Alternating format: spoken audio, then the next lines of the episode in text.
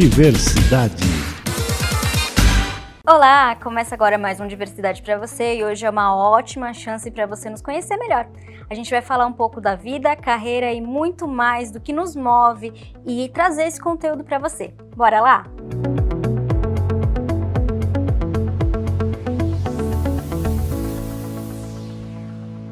Bom, eu sou a Suelen Gonçalves, eu sou uma mulher cadeirante, branca, de cabelos escuros cacheados um pouco abaixo dos ombros, uso óculos de grau, estou usando hoje uma camisa branca com estampa de gatos na cor preta, calça preta e sapatos pretos. Ao meu lado, Roberto Rios. Eu sou o Roberto Rios. Eu estou hoje usando uma camisa azul clara, uma calça jeans azul e um tênis marrom. Eu sou branco, uso óculos, calvo e sou cadeirante também. Eu não sei se você reparou, mas hoje nós estamos só eu e a Suelen aqui no estúdio. Nós vamos contar um pouco para vocês da nossa vida e mostrar por que estamos aqui, qual é a propriedade que nós temos para falar um pouco a respeito das pessoas com deficiência. É isso aí, Roberto. Eu acho que a gente acha interessante dividir com vocês para que vocês se aproximem um pouco mais da gente sobre esse feedback, essa bagagem que nos trouxe até aqui na vida pessoal e na vida profissional. Bora lá? Olha, eu acho que a pergunta clássica é: quem é você, amigo Roberto Rios? Qual foi a sua história até chegar na diversidade, tanto na vida pessoal, vida profissional? Bom, eu sou o Roberto Rios, eu tenho 68 anos, sou casado há 44 anos, junto com a minha mulher há 50. Tenho três filhos maravilhosos e três netos maravilhosos. A minha vida profissional sempre foi dentro da área de eletrônica e eu entrei para o jornalismo depois que eu fiquei deficiente. Após os 41 anos de idade, eu entrei para o jornalismo. Trabalhei 17 anos como voluntário e no rádio e agora estou há 10 na TV. Esse é o Roberto Rios, certo? Agora, o profissional do jornalismo aconteceu depois da paraplegia, que eu iniciei um programa de rádio a convite para falar a respeito de mim e falar a respeito das necessidades dos deficientes de uma maneira geral. Eles é, encontraram uma, uma forma de, de falar e de mostrar isso para as pessoas. E eu, depois disso, eu estudei jornalismo. Fiz a faculdade, me formei e comecei a me especializar nas informações para cada vez mais melhorar a qualidade de vida das pessoas com deficiência, porque há 27 anos atrás, quando eu fiquei deficiente, eu via assim, um mundo bastante sombrio nessa, nessa faixa de população, entendeu? Ninguém tinha informação, a cidade ainda era outra, então as perspectivas quase nulas, entendeu? Então o Roberto é, é entrou para o campo do jornalismo e ficou, desistiu da eletrônica, que era a minha profissão anterior, e, e foi isso, toquei a vida como jornalista. A sua parte, hum. a gente sempre fala de capacitismo. É. Você nasceu com deficiência então você enfrentou barreiras desde a infância. Como é a sua situação diante das barreiras até hoje? Olha, eu sou uma mulher periférica, que estudei em escola pública minha vida inteira, zero acessibilidade. Então me virava como podia, com, com ajuda, né? Mas é aquela coisa, nós queremos autonomia. Então, eu acho que eu cresci num lugar onde eu aprendi que autonomia não era para pessoa com deficiência. E eu acho que só depois de adulta eu entendi que eu, eu podia mudar essa história. Porque eu sempre, por ter nascido com uma deficiência, eu sempre normalizei o capacitismo, sempre normalizei o precisar dos outros e, poxa, eu 99% dos lugares eu realmente não vou encontrar acessibilidade, é isso. E depois que eu entendi que não, eu posso mudar as coisas, eu posso reclamar se não houver acessibilidade, mas até esse processo chegar, é, precisei passar por muitas coisas, precisei é, me calar, eu me calei diante de muitas situações até entender que eu tinha voz e vez.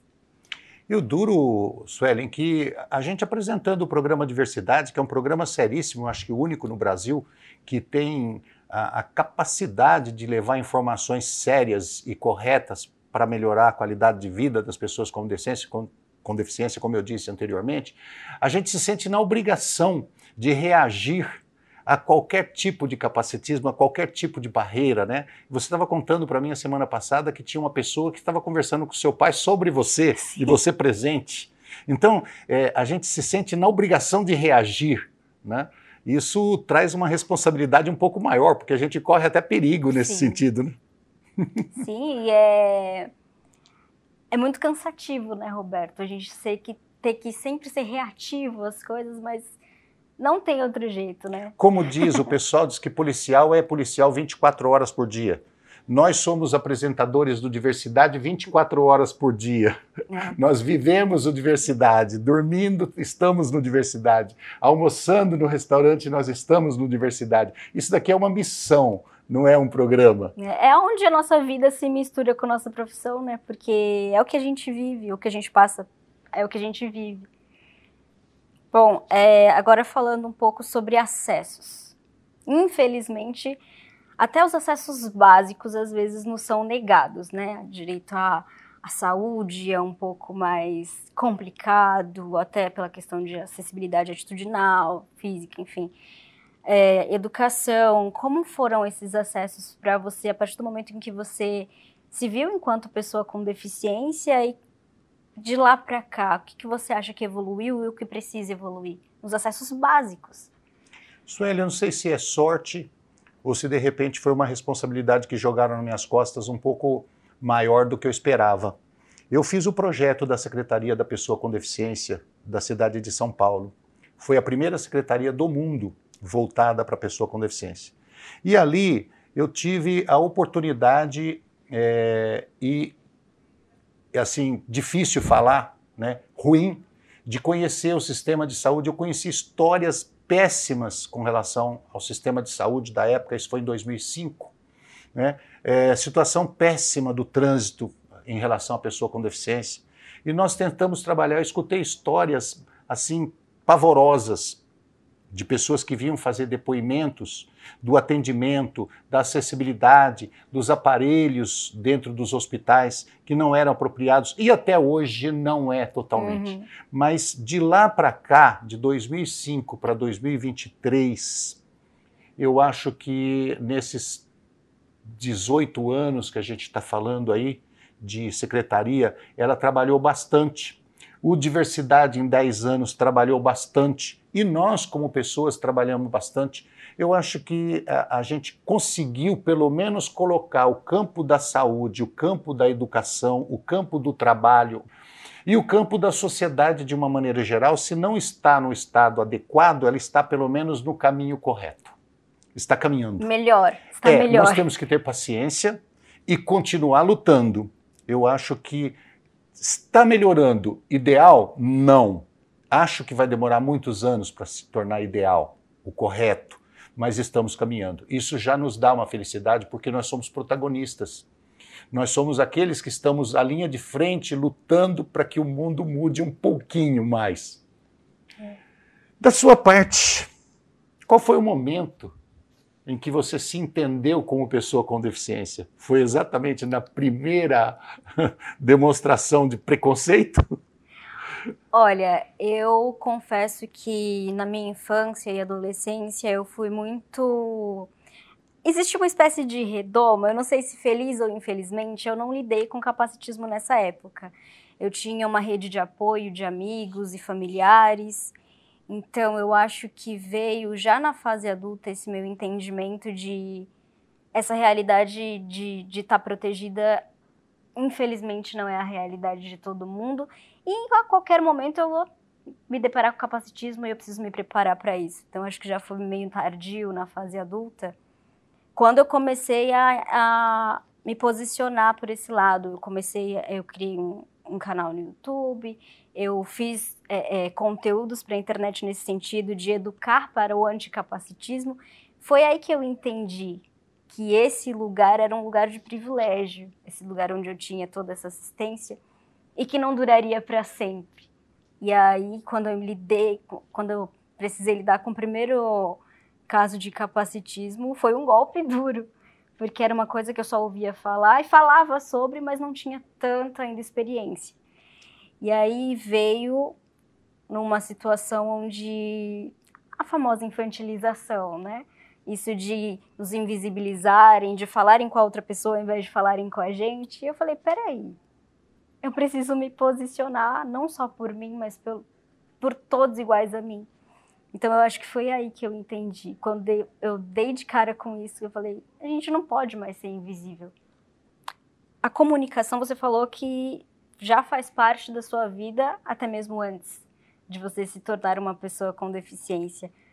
Como você chegou na comunicação ou como a comunicação chegou em você? Eu acredito que, na verdade, te conhecendo seja uma coisa que já nasceu com você, muito natural.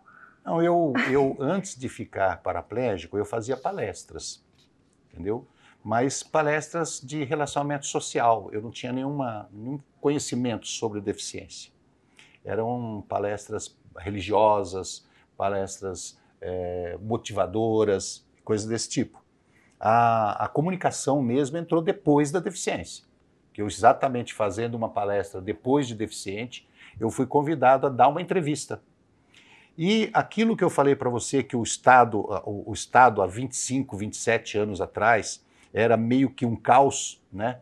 Eu conheci centenas de pessoas com deficiência logo nos primeiros meses de paraplegia.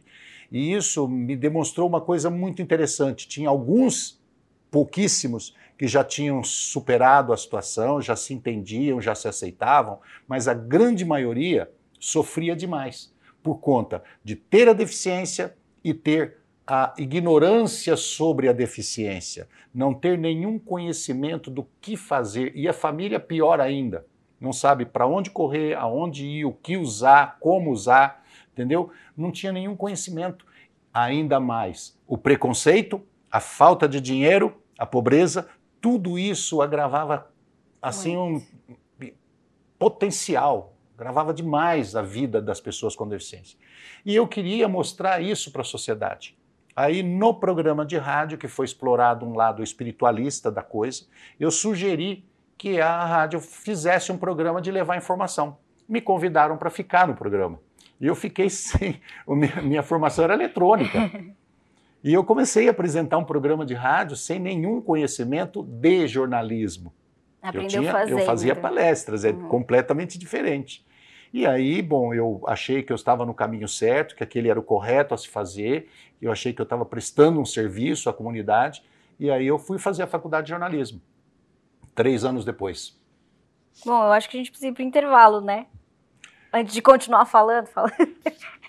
Nós vamos ter mais umas duas horas de programa por aí, né? Por aí. Para falar sobre no nós. mínimo. Nós vamos para o intervalo e já voltamos.